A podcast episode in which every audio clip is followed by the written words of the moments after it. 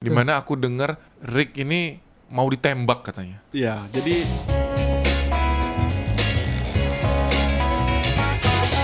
Ricky Santoso. Wow, kita kedatangan tamu spesial hari ini teman-teman di Main Podcast ya. Betul. Episode 006 sekarang. Oh, udah yang keenam ya? 006. Cepat sekali. Yang pertama kita waktu itu sama tim. Betul. Yang kedua ada Queen Athena. Betul. Ya, yang ketiga ada Turah Partayana. Ya. Yang keempat ada Komunitas Remote Control. Betul. Yang kelima ada Ria Ricis. Betul. Dan sekarang Ricky Santoso episode 006 luar biasa sekali. Buat teman-teman yang belum tahu ini adalah sosok ya. Wah, Rick SNT. Nama panggungnya Rick SNT. Ya. Gitu. Halo bro, apa kabar bro? baik-baik bro. Tuh. Gimana kabarnya nih? Baik. Terima kasih sudah datang di Main Podcast. Kita akan ngobrol-ngobrol banyak ya. Buat yang belum tahu, Ricky ini adalah saudara dari Bobon. Serius? Ih, belum Loh, saya tahu baru dia. tahu. Kamu Saya- belum tahu ya? Belum tahu. Tapi nanti kita akan ngobrolin juga karena dia ini punya sifat yang berbeda, Oh, bertolak belakang oke, dari oke. dari apa yang kita lihat di sosial media. Oke, kita oke, nggak siap, tahu siap. aslinya nanti kita tanyain juga sekalian. Oke. Bro ini kakak atau adiknya Bobon? Adik. Adik. Jadi Bobon. saudaranya tiga ya? Tiga, eh, enam, enam bersaudara. Saudaranya enam. Enam. Gila. Banyak ya. Banyak. Bro, nomor? Bobon paling gede. Bobon Nomor satu. nomor satu. Nomor dua ada lagi kakak aku namanya Tendi dan aku nomor tiga. Oh gitu. Cowok-cowok-cowok tuh. Iya. Yang 456 Cewek semua. di Bali juga. Enggak, ada yang di Bandung. Di Bandung, yang Iya. dua lagi? Eh, Semuanya di Bandung. Tiga-tiga. Tiga, tiga cewek di Bandung, yang tiga cowok di Bali. Dua cowok di Bali, satu di Jakarta. Oke. Oh, Kenapa bisa berpisah-pisah gitu, Bro? Traveling. Karena memang dari keluarga traveling juga sih. Oh, gitu. bener kan? Iya, papa aku tuh mantan tour guide. Jadi Hmm. anak-anaknya tuh disuruh ya kalian jalan-jalan lah gitu loh. Tour guide di mana? Di Jakarta. Di Jakarta. Tapi eh, rutenya tuh Jogja sama Bali. Oke. Itu tahun 80-90-an pakai bus dulu. Gitu ya. Iya. Dan asalnya dari Singkawang. Iya, Singkawang. Oke, jadi dia asalnya dari Singkawang. Ada itu, Singawang. Beda itu bahasa Bali, Sengnawang. yang nonton yang bukan Bali nggak ngerti. Sengnawang. Tapi ini bahaya nih, masa Bobon sebagai kakak pertama mencontohkan yang tidak-tidak ya kepada adik-adiknya. Iya. nih. Gimana itu, Bro? Kamu kok sifatnya beda banget? Sebenarnya memang beda sih ya. Cuman ya memang Bobon kayak gitu karakternya. Aslinya emang kayak gitu. Memang aslinya kayak gitu, memang jahil-jahil gitu orangnya. Agak-agak apa ya? Jackass jackass gitu lah ya. Oh Suka Jack nong- S Jackass, bener. ya. Buat ini yang milenial mungkin nggak tahu Jack S. Eh, yang anak-anak kecil nggak tahu Jack Iya. S. Kalau milenial pasti tahu. Iya. Jack S itu tahun 90-an kali ya. Iya, tahun 2000-an 2000 itu.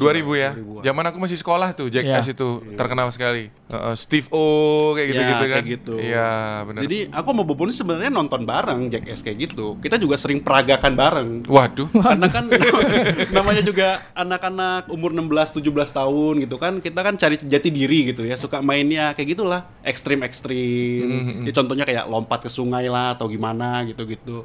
Iya, Nah, iya. tapi aku semenjak usianya bertambah, hilang juga karakter-karakter yang kayak gitu. Lahirnya tahun berapa sih, Bro? Aku tahun 91. 91. Iya. Oke. Berarti di bawahku sedikit. Oh, Yudi seberapa? Aku 87. Oke, 87. kelihatan yang Nah, tua kalau ya. kalau Bobon? 88. Oh di bawah aku setahun kalau Bobon. Iya. Aku dulu sebenarnya udah pernah ini ya sama eh, Ricky ini sempat chattingan DM gini mungkin ya apa komen-komenan kali ya. Ya, komen-komenan. Karena waktu aku mulai YouTube tahun 2016 itu sudah pernah ngeliat video-videonya Ricky di YouTube awalnya. Oh. Ya tiba-tiba Rick SNT ini terkenal dia ini eh, tour keliling Indonesia Oh, dari t- jadi terkenal itu dari YouTube. dari YouTube bro ya Dari YouTube. ya. dari Oh, YouTube oke. keliling Indonesia dan ngakunya itu tanpa uang. Tanpa uang berarti ada sesosok orang yang membiayai gitu ya.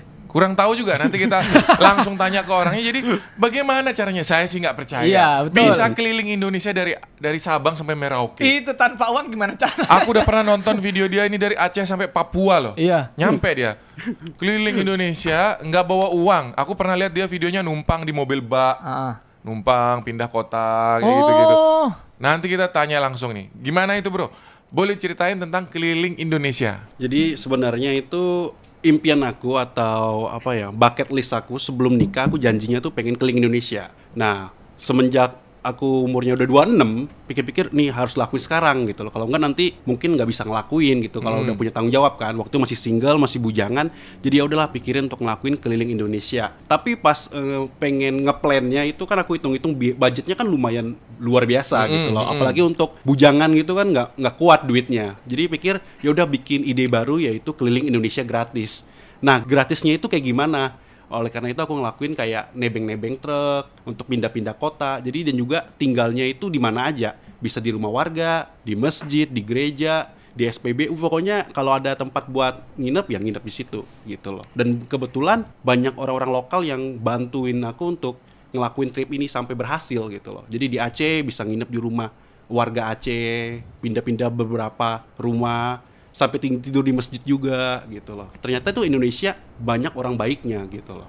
Oke. Kamu keliling gitu sama siapa, Bro? Waktu itu sendiri, pertama sendiri, jalan Hmm. sendiri, keliling. Habis itu aku kan karena banyak orang yang eh, aku bikin video di YouTube banyak yang komen, "Ih, ini impian aku juga. Hmm, hmm, Aku juga mau kayak gini." Ya udah aku akhirnya open trip. Siapa yang mau join boleh gitu loh. Dan kebetulan ada dua orang yang join aku, namanya Nek Carlos sama Jenny. Dia ikut aku, cuman nggak sampai selesai gitu loh. Oh, di beberapa perjalanan aja. Iya, jadi memang aku sengaja kalau misalnya aku di Bali nih, lu mau join gua keliling-keliling Bali, ya udah ayo gitu loh. Kita Oke, keliling bareng. oke, Nanti pe- aku iya, ke iya. Lombok sama orang Lombok lagi I- Itu jalan-jalan. Next Carlos sebelum terkenal di YouTube atau sesudah? sebelum, sebelum Sebelum terkenal ya? Iya. Jadi sebelum dia makan itu udah ikut kamu? Iya, benar. Oke, sekarang Next Carlos sudah terkenal sekali Iya. dia ya. Menjadi makan keliling Indonesia. Betul. Mm-mm. Nah itu kalau aku ya, misalkan aku kedatangan tamu asing nih, ya kan, rumahku tiba-tiba dok dok dok dok dok, digedor gitu, datanglah Ricky, saya boleh tinggal di sini? Oh siapa kamu nggak boleh Iya, ya, dong? betul. Karena orang Ah, asing. ah, ya. gimana caranya kok kamu bisa sampai tidur di rumah warga dan orang-orang itu percaya dan mengizinkan kamu tinggal di rumah mereka? Biasanya sih dalam beberapa case memang mereka nonton eh, video aku. Mereka yang nawarin. Kalau nanti Hmm. Awalnya, awalnya. kalau awalnya itu kadang ada aja orang yang baik gitu loh. Contohnya pas pertama kali kan aku ke Aceh, sebelum YouTube-nya bener-bener booming gitu lah ya. Nah ketemu warga Aceh kayak di warung kopi gitu, kamu ngapain di sini gitu loh. Kemudian lagi jalan-jalan pak, ingin lihat-lihat kayak gitu daerah sini. Oh tinggal di mana? Oh belum tahu pak. Ya udah banyakin nawarin gitu. Ya udah kalau gitu tinggal di rumah aku aja daripada kamu di sini nggak ada penginapan gitu loh. Gitu ya. Iya, jarang baik gitu. Baik kadang banget.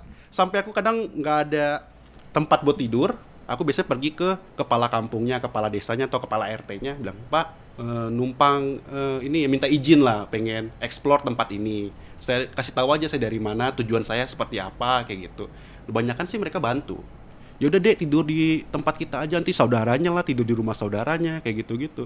Kalau niatnya baik sih sebenarnya ada banyak pintu yang akan terbuka gitu loh. Dan kamu bilang eh, akan direkam menjadi sebuah vlog YouTube gitu. Iya, dokumentasi di YouTube gitu. Kebanyakan sih orang nggak tahu waktu itu YouTube itu apa ya. Betul, itu Iya. kan du- Apalagi- kamu mulai ber- tahun berapa? 2016 2017-an. Ya, ya, ya, ya. Waktu itu YouTube belum seperti sekarang ramenya ya. Ya, dan juga kan aku travelingnya banyak kan di daerah terpencil yang sinyal aja nggak ada kadang. Jadi mereka ya nggak tahu YouTube itu apa. Itu sambil jalan setiap hari di vlogin. Di vlogin Terus eh, yang nge-shoot sendiri, handheld gitu ya, Iya. pegang kamera sendiri Iya. kayak vlogger-vlogger gitu. Iya. Terus yang ngedit sendiri bawa laptop. bawa laptop, Jadi setiap sampai rumah warga ngedit. ngedit setiap ada kesempatan. Wow. Terus orang warganya bilang, "Lu ngabisin listrik colokan gua lu."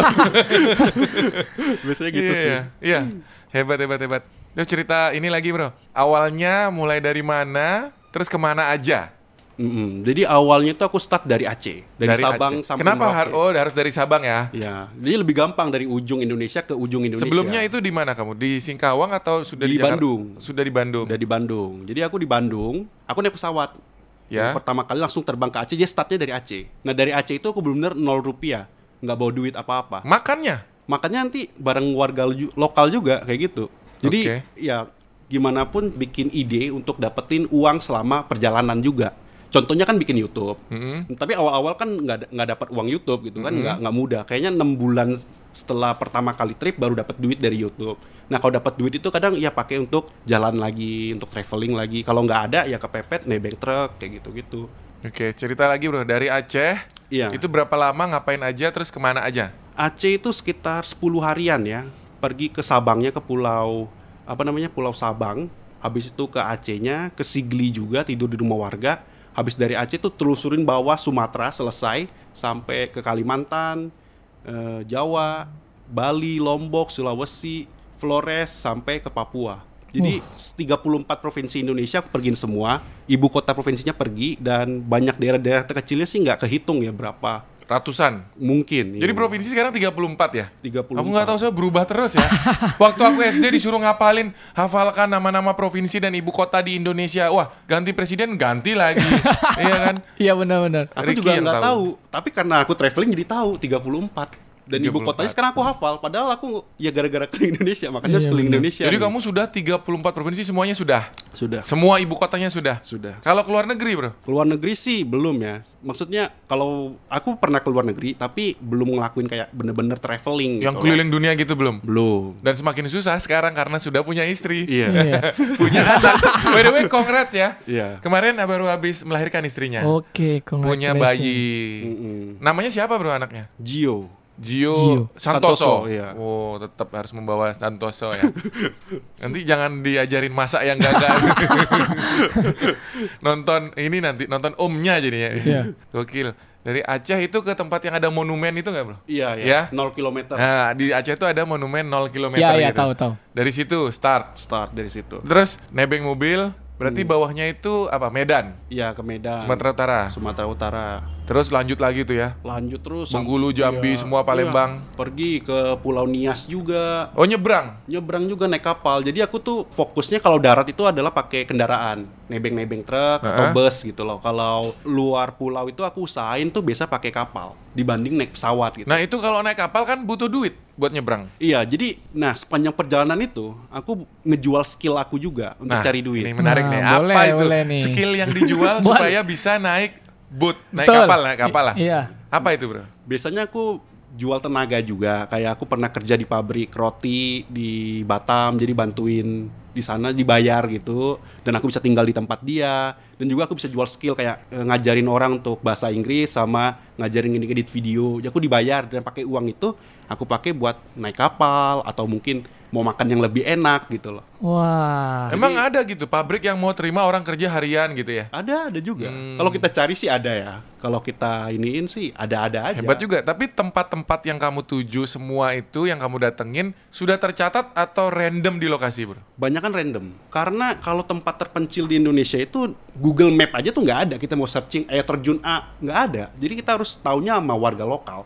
Nah jadi kalau aku misal di Aceh tuh kebanyakan yang ajakin aku jalan tuh orang Aceh. Oh di sini ada air terjun loh, belum ada yang tahu. Ya udah kita pergi. Jadi kayak wisata-wisata tersembunyi. Jadi nggak mainstream mainstream gitu. Jadi lebih seru sih, lebih alami. Oke, aku penasaran total waktu yang kamu habiskan durasi dari Aceh sampai selesai itu tripnya berapa lama sih, Bro? Satu tahun setengah, 18 bulan. Jadi nonstop itu nggak pulang rumah. Buset. Belum punya pacar waktu itu? Belum. 18 bulan ya, satu tahun setengah. Satu tahun kan 12 ya, bener ya 18. Gila. Lama banget, lama banget. Tapi story seperti ini tuh sebenarnya selain Ricky tuh ada banyak ya di di dunia bahkan ya. yang Iya, di ada, dunia. ada. Cuman mereka nggak terdengar karena Ricky ini terkenal di YouTube. Betul. Aku banyak sih dengar orang, Iya, banyak. bahkan ada yang naik motor, naik apa keliling dunia gitu. Iya, tapi masalahnya sih sebenarnya gini, banyak yang lakuin tapi yang mendokumentasi secara lengkap itu dikit. Betul. Iya, That's kan- why Iya, kamu iya, iya. terkenal bro dari situ. Iya, makanya aku punya kelebihannya karena aku rekam. Jadi tiap perjalanan itu jadi videonya total ada 200-an. Total Dari Sabang. 200. 200 dari Sabang sampai Merauke satu setengah tahun itu. Jadi orang bisa follow, oh di Aceh dia ngapain, di ini dia ngapain, tempatnya kayak gimana. Jadi nggak, maksudnya mendokumentasikan. Jadi orang bisa ngikutin tripnya. Jadi f- feel kayak, oh dia, aku juga ikutan keliling Indonesia nih. Padahal aku cuma nonton video gitu loh. Padahal aku awal-awal tahu dia tuh ya. Dia dari awal itu udah terkenal di YouTube. Cuman aku nggak percaya. Eh, bohong nih, nggak mungkin nggak pakai uang, nggak mungkin nggak pakai Iya, uang. iya. Gimana caranya nginep nggak pakai uang, Betul. makan nggak pakai uang. Terus kalau mandi juga di rumah warga. Di rumah warga. Iya. Nah, pakaian gimana bro? pakaian cuci di rumah warga juga. Bawanya apa yang dibawa? Tas Jadi, backpack aku- gitu. Iya, aku bawa dua tas. Tas backpack yang gede yang naik gunung Oke. itu 40 literan tuh baju semua. Baju semua. Bagian depan itu tas-tas biasa yang laptop gitulah. Ha-ha. Laptop, kamera di depan. Jadi dua tas, depan belakang. Terus tiap hari gendong gitu. Iya, itu total beratnya minimal 15 kilo. Buset. Jadi kalau aku nebeng truk ya sambil jalan bisa jalan berapa kilometer dulu. Kan kadang nggak dapat truk Iya, iya gitu benar. ya. Ya kan di pinggir jalan gini-gini Iya. ya. nebeng-nebeng. Ah. Wow, itu paling seru sih kalau dipikirin ya. Tapi untuk dil- dilakuin sih berat. Kita udah kena sinar matahari, keringetan, debu, apa nebeng-nebeng itu kan belum tentu dapat. Aku pernah sampai seharian nggak dapat di Pulau Nias nebeng dari Hmm. pagi sampai malam nggak dapat. Maksudnya nggak dapat tuh karena nggak ada yang lewat atau ditolak. Ada yang lewat, cuman ya nggak peduli. Oh, oke. Untung-untungan gitu loh. Kamu di Bali pernah nyoba gitu juga? Bali nggak, kalau Bali nggak. Sewa motor paling gitu. Dan kebetulan aku di Bali itu udah ada kayak temen-temen gitu. Oh loh. gitu. Oh, oke. Jadi kalau di Bali lebih mudah. Iya. Di kota lain lebih susah. Iya. Aku kadang di Bali pernah lihat juga tuh beberapa kali di jalan ada loh bule-bule minta Ya, nebeng. Ada. Ya. Tapi aku lebih fokus nebengnya tuh di daerah terpencil, di daerah-daerah yang eh, memang susah kendaraan, transport gitu loh. Kalau di kota-kota gitu mau nebeng juga kadang ya udahlah nggak usah lah gitu. Karena di kota itu lebih berbahaya ya dibanding di pedalaman sebenarnya.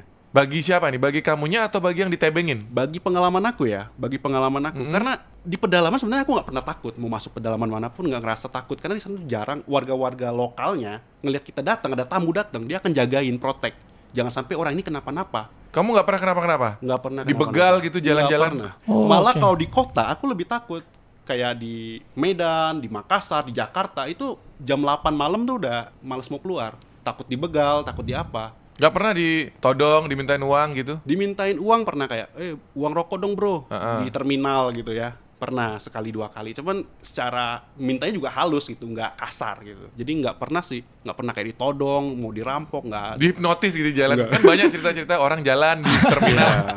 Beda itu. Serahkan uangnya. Iya, Wah. iya. Tapi kalau kita kadang berpikiran terbalik ya. Gimana? Eh, kita tuh lebih takut ke terpencil daripada di kota gitu. Betul. Kok Iya kita kan? terbalik ya Iya sama kan? Terbalik pendapatnya kan? Ricky Iya. tadi ya? Nah ini karena belum pernah cobain ke daerah Terpencil itu, terpencil. Sebenarnya terpencil tuh lebih aman. Warga-warga kan warga-warganya jelas warga-warga Iya. orang sana kebanyakan kan. Kalau di kota kan bisa aja orang pendatang, tekanan hidup lebih berat kan. Jadi di daerah eh, kecil itu lebih aman secara kriminalitas. Iya. Hmm, Kalau oke. kalau pa- sesuai pengalaman aku. Tapi kita niatnya juga harus baik gitu loh. Niatnya kita ke sana ya kasih tahu minta izin gitu ke kepala kamu desa. selalu minta izin, Bro. Iya, saya usahain minta izin. Setiap ada lokasi-lokasi selalu izin. Iya, jadi kalau ketemu warga, oh pak minta izin ya pak lewat sini pak ya, Le- lewatin ladangnya atau apanya Oke, kita minta oke. izin aja. Setidaknya kasih tahu mereka, oh kita mau bertamu. Kalau gitu. pas nggak ada yang jaga, Bro. yang nggak ada jaga ya nggak usah, Hmm, oke. Gitu. Jadi seperlunya ya. ya seperlunya. kayak gitu. Oke, ini menarik banget ini ya. Ini masih panjang perjalanannya. Jadi Masih. teman-teman pastikan like juga video ini Dol. dan kalian subscribe ya. Nanti kita akan datang lagi eh, dengan podcast-podcast yang lebih seru lagi juga Udah, pastinya. ya. pastinya. Ini baru dari Aceh loh ini. Belum sampai Eh, ujung lagi. Belum cerita yang lain. Iya. Setelah Aceh kemana bro? Ke Sumatera Utara, ke Sumatera. daerah Medan, Medan. Nias, Itu lama juga. Sibolga, uh lama itu, dua mingguan ada. Nah, kayak misalkan kamu di Sumatera Utara dua minggu, kurang lebih 14 hari itu menghasilkan berapa video YouTube? Itu bisa lima atau enam video. Oh, jadi satu video itu terangkum dari 2-3 hari gitu. Iya.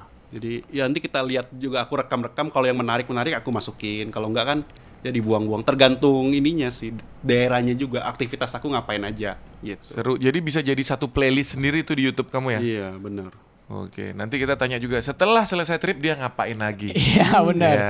Nanti banyak sih yang mau aku kulik nih soal keluarganya dan kehidupannya Hmm. hari ini. Sekarang udah sukses di Bali loh. Sekarang punya bisnis banyak. Wow. Hasil, Wow, hasil keliling jalan-jalan. keliling ya, hasil Iya. keliling Indonesia.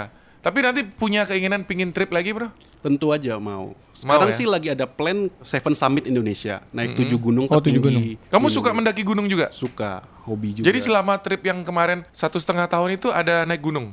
Waktu itu enggak, karena peralatannya beda. Oh, gitu. Enggak punya Iya, peralatan iya. gunung, enggak punya tenda, enggak punya sepatu gunung. Kan enggak mungkin aku bawa dua gitu kan, enggak enggak kuat gitu Iya. bawanya. Jadi itu cuma di dataran rendah. Iya, jadi pikir udah selesai keliling Indonesia, kayaknya seru nih naik gunung-gunung Indonesia yang tinggi-tinggi. Kebetulan udah naik dua gunung, Simeru sama Rinjani. Sudah. Wow. Iya, jadi tinggal lima gunung lagi Itu dua gunung eh, di perjalanan terpisah ya. terpisah setel- setelah selesai keliling Indonesia. Itu pendapat keluarga kamu gimana bro? Waktu itu, kalau aku sih bingung ya anakku hilang satu setengah tahun ya. Kalau saya punya Iya, anak, benar. anak saya hilang satu setengah tahun. Kemana? Iya. Keliling nggak jelas, nggak punya uang lagi gitu. Kasian.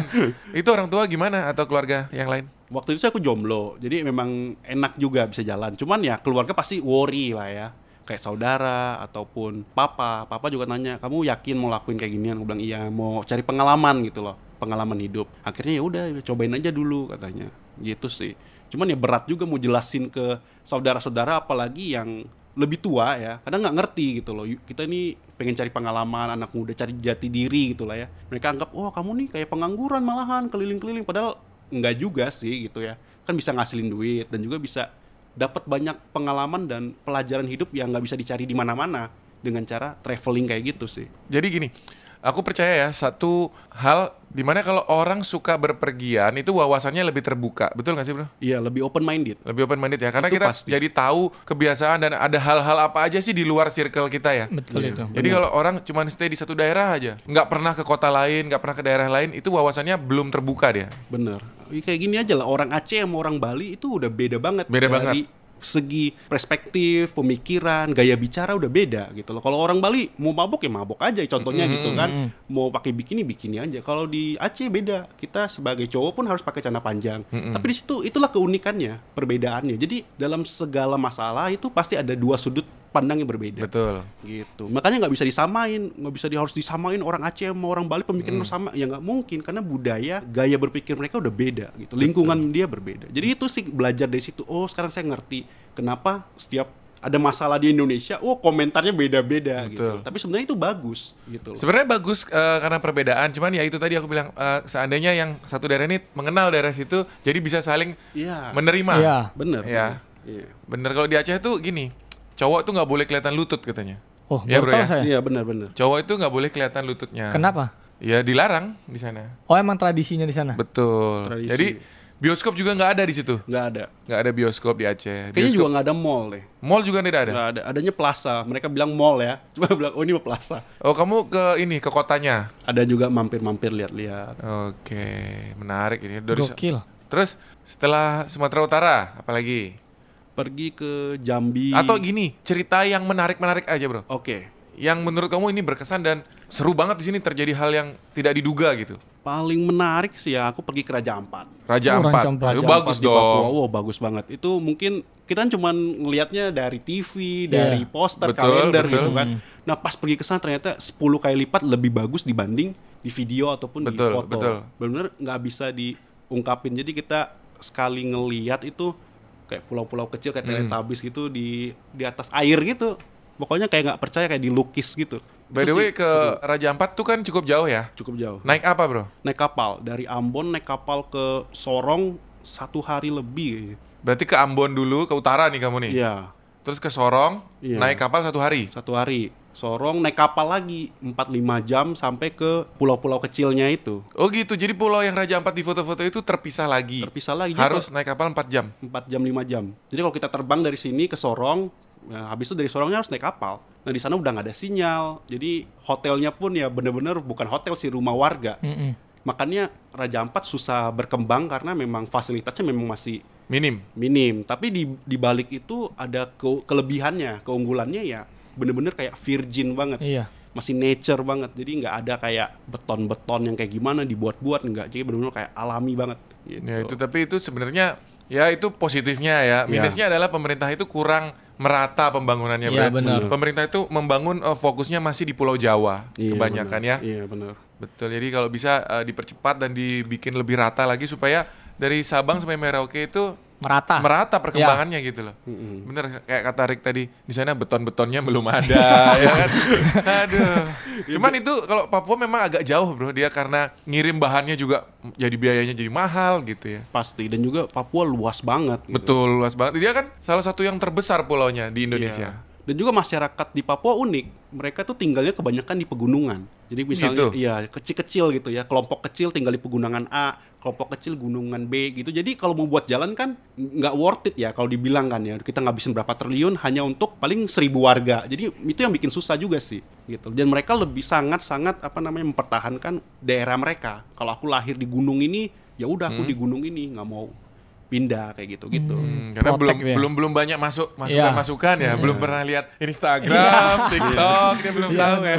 Iya, belum Nah, sekarang kalau keliling gitu ada satu kendala nih kalau aku mau nanya tentang bahasa, Bro. Kan tadi kamu bilang ke Papua lah, ke mana lah. Ngobrolnya gimana, Bro? Pakai bahasa apa? Nah, kalau ketemu anak muda sih bahasa Indonesia tetap pasti bisa banyakan. Cuman kadang berlogatnya sangat kental ya, tergantung daerahnya. Memang agak susah-susah diinin, cuman ya pakai bahasa isyarat gitu kayak oh, makan yuk makan makan. Oh, tahu. Dia nggak ngerti ya? Itu di mana contohnya itu? Ya kadang kita bicara sama orang yang udah agak tua ya, Oh, oke oke Ah. oke. nggak apa namanya bersekolah kayak gitu-gitu kan di pedalaman biasanya gitu. Di mana aja tuh Oh contohnya? banyak di Jawa aja juga banyak. Oh, Kalau gitu masuk ya? ke Di Jawa pedalaman- meskipun ke desa Iya. nggak nggak nggak bisa bahasa Indonesia. Iya banyak kayak ada kayak di desa kayak di situ apa sidoarjo contohnya kita masuk Sidoarjo. agak pedalaman dikit Pedalamannya ini kemana nih? Sidoarjo kan masih kota bro. Iya maksudnya kampungnya dikit pinggirannya lah. Iya pinggirannya. iya Hmm. oke oke. Ada kayak nenek-nenek kita ajak ngomong pun dia pakai bahasa Jawa kental. Jadi kita aduh Hmm. nggak bisa bahasa Indonesia. Nah akhirnya dia pakai bahasa isyarat aja gitu. Mangan mangan mangan. Mangan. Aku luwe gitu. Wetengku luwe. Iya, Oke. wetengku luwe. terus terus yang susah lagi di mana? Di Papua kali. Papua susah. Papua berat sih ya daerahnya karena untuk apa-apa mahal ya. Aku pernah ke Wamena, air botol mineral aja 25.000 satu. Yang gede. Biasa di sini kan 5 ribuan, Iya. ya. Di sana 25.000. Nasi Padang 50.000. Padahal tuh nasi sama ayam doang gitu loh. Bukan nasi Padang yang ada bumbunya. apa. Iya, Itu mah iya, iya. itu bukan kayak nasi Padang tapi mereka anggap itu nasi Padang bagi mereka udah mewah dan harganya 50.000. Es teh manis Itu restoran. Enggak, pinggir jalan kaki lima. Memang di sana mahal, serba Oh, gitu. mahal. Karena semua barangnya tuh dikirim pakai pesawat. Jadi nggak bisa lewat darat, nggak ada jalan daratnya. Jadi kalau bensin bisa puluhan kali lipat naiknya. Tapi ada ya kotanya kayak ada pom bensinnya semua ada. Ada, ya tapi ya lumayan mahal. Aku pernah naik ojek setengah hari di sana 500 ribu. Buset. Ojek motor. ribu. Empat jaman lah. Gimana kalau kita ngojek aja di situ? Bener. Iya lumayan 4 jam 500 ribu Iya. cepet kaya itu. Itu pun motornya motor yang butut. Heeh. Yang udah nggak ada apa-apanya, kayak cuma tangkainya doang, ngeng. Iya biasa kalau di pedalaman gitu nggak ada nggak ada bodinya, Iya. nggak ada plat nomornya, karena nggak ada polisi di situ. Iya. Berarti yang mahal itu biaya BBM-nya ya? Iya, BBM-nya mahal banal banget. Bahan-bahan pokoknya mahal. Iya. mahal. Uang seratus ribu tuh di sana bener nggak ada artinya. Seratus ribu ya paling makan sekali dua kali udah nggak bisa lagi udah. Tapi di Papua ini ada satu story yang sangat seru Apa itu? di mana aku dengar Rick ini mau ditembak katanya. Oh, sama warga Betul. lokal sana. Ya jadi kebetulan sih aku ke sana pas lagi ada penembakan itu kasus penembakan apa yang bikin Trans Papua itu yang berapa puluh orang meninggal itu. Jadi pa- aku pas lagi di sana gitu dan nggak bisa pergi akhirnya terjebak di Wamena dan itu kan lagi uh, rame-ramenya ya di berita ya. Akhirnya mau beli pesawat, tiket pesawat pun nggak ada, full. Akhirnya aku naik pesawatnya TNI Hercules Mm-mm. yang kayak PUBG PUBG gitu. Hmm. Iya, iya, Mantap. Iya, mantap. Itu pengalaman pertama. Terus Wih. terjun terjun ya. Dan ternyata di sana tuh nggak ada tempat duduk, nggak ada tempat duduk jadi kayak Lesehan. ya polong nggak nggak Oh, bisa berdiri semua ya? berdiri karena saking fullnya orang itu 200 dia pokoknya didempet-dempetin jadi pas pesawatnya naik kita tuh kayak gini semua harus apa namanya saling Dorong. menyangga Dorong, ya hmm. menyangga supaya nggak jatuh Hmm. itu lucu banget sih pengalaman unik Oh boleh gitu ya pesawat sampai penuh gitu udah kalau Hercules iya karena kan dia kuat ya. kuat ya kan memang buat angkut barang gitu ya Hmm. nah itu pengalaman itu memang lagi krisis ya kebetulan apa namanya nggak punya opsi lagi Itu nggak beli tiket. nggak beli tiket Langsung ayo siapa yang mau Iya, pergi gitu iya. diajakin semua sama tentara ya. Iya, kan kadang dia kirim barang, dia pe- pas pulangnya kan kosong, daripada kosong ya udah, yuk warga dibantu juga. Itu terbang kemana? terbang ke Jayapura, Oh ke kota ke lain. kota lain. Kan kan lah waktu itu Wamena lagi zona merah lah, kan lagi tembak-tembakan gitu ya. Ada 20 lebih kayaknya yang meninggal. Tuh pokoknya aku lihat waktu itu video YouTube-nya Ricky ini rame. Mm-mm. Wah mau ditembak gini. Ini seru banget ini aku bener tegang nontonnya. Kan- Ken- Kenapa bisa sampai tertuduh mau ditembak tuh gimana maksudnya? Sebenarnya memang daerah itu kan memang lagi rawan. Jadi dan aku mainnya tuh daerah yang terpencil. Aku pergi ke tempat yang orang-orang masih pakai koteka kayak gitu-gitu. Jadi memang warga-warga udah sangat apa namanya kasih tahu aku untuk kalau bisa jangan daerah sini deh. Deh lagi bahaya katanya. Takutnya apalagi kamu bawa kamera gini dikirain ingin cari apa gitu Iya, iya. gitu loh. Mencari gara-gara Iya, gitu ya. ah, ah. Karena kan siapa tahu ini reporter yang enggak-enggak atau apa kan enggak kita nggak tahu gitu loh. Bro juga ini pernah nyobain koteka. Enggak. belum, belum. Tapi kalau koteka itu pasti di pedalaman ya di kota nggak Enggak, kalau di kota kayaknya udah sangat jarang. pakai baju ya semua ya Iya. lengkap. Di sana aku lihat kamu juga pernah ini bro di Papua. Ricky ini ke satu tempat bentuknya tuh mirip kayak apa Pentagon atau eh bukan kayak markas apa gitu kamu bilang bro? Oh ya, Avenger. Markas Master Avenger. Avenger, di Jadi mana? ada markas Avenger Indonesia di Papua. Coba Oh. cerita bro. Itu di Merauke, di Merauke. Di Merauke ya. Itu Iya. apa sih bro? Gedung apa itu? Itu gedung apa ya lupa nih. Kayak taman alun-alunnya sih, alun-alunnya Ah, yang oke. dibuat oleh Presiden Jokowi. Betul. itu dibuat persis banget mirip banget dengan Avenger kalau pakai drone dari atas lihat, wih makanya aku pas ke sana orang bilang kamu harus ke markas Avenger, hah? Eh, keren banget. Gokil. Nanti teman-teman cek videonya Rick ada di YouTube ya. Iya. Ada, Aku ada. nonton di YouTube waktu itu. Bener, iya bener. Gedungnya itu mirip. Jadi cari aja videonya di channel Rick SNT. Iya. Ketik apa bro? Markas Avenger. Iya. Ketik aja Rick SNT Markas Avenger. Wah. aku Berarti lihat, ada gokil. logo A-nya juga gitu. Ada logonya. Ada, bro. ada. Oh, iya. Apa motivasinya Bapak Presiden Jokowi bikin itu di Papua? Kenapa nggak bikin itu di kota lain gitu loh? Kenapa harus Iya, ada? Itu benar. keren banget.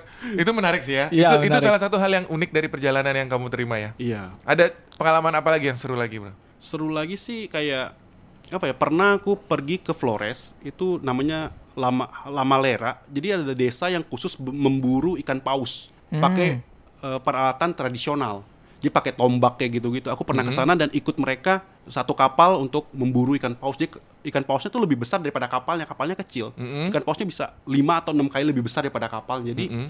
kalau ditusuk kan dia pakai tali gitu Iya. jadi kapalnya harus ikutin ikan pausnya sampai nanti berdarah sampai mati dan mungkin ikan pausnya matinya tuh bisa 5 8 jam jadi jadi nungguin gitu aja gabut ya. berburu ikan ikan Jadi besar itu namanya kita bukan mancing tapi kita dipancing Iya. sama ikannya. Selama 7 jam dia ngikutin terus. iya dan itu diizinkan satu-satunya tempat diizinkan untuk berburu ikan paus karena Oh. mereka berburu ikan pausnya menggunakan alat tradisional dan untuk bukan komersial untuk konsumsi sendiri Itu sehari bisa dapat berapa paus itu? Eh, Kira-kira. lama, satu aja capek, Loh, 7 jam. kan siapa tahu ada dua kapal gitu Iya. ya. kan- kadang sih sehari kadang dapat satu kadang enggak Oh. dan kebetulan aku kesana aku mereka dapat dapat ikan paus Itu ada di YouTube juga. ada Wow, gokil. Nanti aku tonton deh. Rick SNT nangkap ikan paus. Gokil. boleh, boleh. Keren. Tapi itu nggak bahaya, Bro, gitu. bahaya banget bahkan aku pas kesana seminggu sebelumnya tuh ada nelayan yang meninggal Dimakan. bukan dimakan jadi tenggelam ya Oh, tenggelam. karena pas ditusuk itu apa namanya talinya keikat sama kakinya jadi ke, ke bawah sama pausnya ke da- ke dalam air Oh, bahaya. Dan Habis kamu nafas. sekali jalan itu berapa orang itu? Nangkep paus tuh. itu rame 10 orangan jadi satu kapal 10 orangan tapi kan banyak kapal ada 5 6 kapal Oh, jadi 50 orang tuh. Iya, jadi Hmm. kalau satu paus itu mereka bareng-bareng kerjasama memburu ikan paus itu Nanti hasilnya dibagi. Dibagi, Sharing profit, sharing ya, profit. satu kampung Kan ditarik jauh dari dari tengah laut. Iya. Tarik Iya. gitu. Uh, seru juga. Tapi mengerikan. Kalau kamu disuruh gitu mau nggak lu? Gak mau, takut aku. Kalau kamu kecil langsung ketarik sama Iyalah. pausnya lu. aku nikmatin dagingnya aja. Kenapa nggak nangkepnya tuh ikan tuna gitu bro? Kenapa harus paus mereka tuh? pertama Bu- sih budaya kali? ya budaya tradisi dan mereka itu ini unik banget desa mereka itu nggak bisa ngasilin apa-apa nggak tanahnya itu nggak bagus buat bercocok tanam jadi mereka nggak punya pendapatan Itu di mana sih? Nah, apa-apa. Di mana? Halmahera Halmahera. Lam, Lamalera Lamalera Oh, Lama Lera. Lama Lera. di Flores jadi ya di situ tuh unik desanya tuh nggak bisa bercocok tanam jadi nggak bisa apa-apa jadi kebutuhan mereka itu hanya dari laut nah ikan paus itu adalah salah satu hal yang bisa menghidupi desa mereka maka desa mereka pun masih sistem barter duit pun udah nggak terlalu penting di sana nggak nggak butuh karena mereka masih kayak terbelakang atau ter apa namanya ya masih pendalaman lah ya gitu jadi mereka barter misalnya daging paus dibarter dengan desa sebelah yang di pegunungan jagung tembakau kayak gitu gitu Ini seru banget ya. Kalau kita nggak keliling nggak mungkin nggak tahu kali ya. Iya, aku pun nggak percaya sam- pas di Flores tuh orang pada bilang kamu harus ke sana loh, kampungnya unik. Aku nggak percaya. Dan kebetulan aku udah ke sana baru wow gila ternyata bener-bener ada. Dan kamu tetap juga dapat ada yang mau ngasih pinjam tempat tinggal. Hebat ya, Iya. Gokil sakti ya. nih. Selalu dapet ya. Kamu bro mau tidur di sini nggak bro? Boleh. boleh boleh. Keren ini story-nya luar biasa ya. Satu setengah tahun. Kamu mau nggak lo kayak gitu? Mau aja sih. Tapi kalau ada temennya, kalau sendiri mah nggak berani aku. Hmm. Bro itu setelah ini deh mau kemana lagi bro? Maksudnya kegiatan plan-plan tripnya Pengennya sih keliling-keliling. selain Seven Summit tadi. Iya, keliling-keliling dunia juga. Dunia. Pengen start sih dari Asia Tenggara lah ya, ASEAN gitu. Iya. Itu one trip round gitu atau satu kali pulang satu kali pulang? mungkin satu kali pulang. Contohnya ke Vietnam, eh, selesain dari ujung Hanoi sampai ke Ho Chi Minh, mungkin Oh, sebulan gitu. habis itu selesai pulang karena kan udah punya keluarga ya. Nggak mungkin. Oh mau mau ditinggal keluarganya? tidur luar, ya tidur luar. paling tinggal kayak gitu. Wah mau ditinggal ini istri sama anaknya nggak diajak bro? Mungkin nanti diajak pas yang lebih santai, traveling. Kan anak kan masih kecil ya. Hmm. Ya, Baru baru lahir belum Iya. sebulan. Kalau sama keluarga ya beda gaya Hmm. travelingnya. Staycation namanya. Iya. Betul, betul, betul.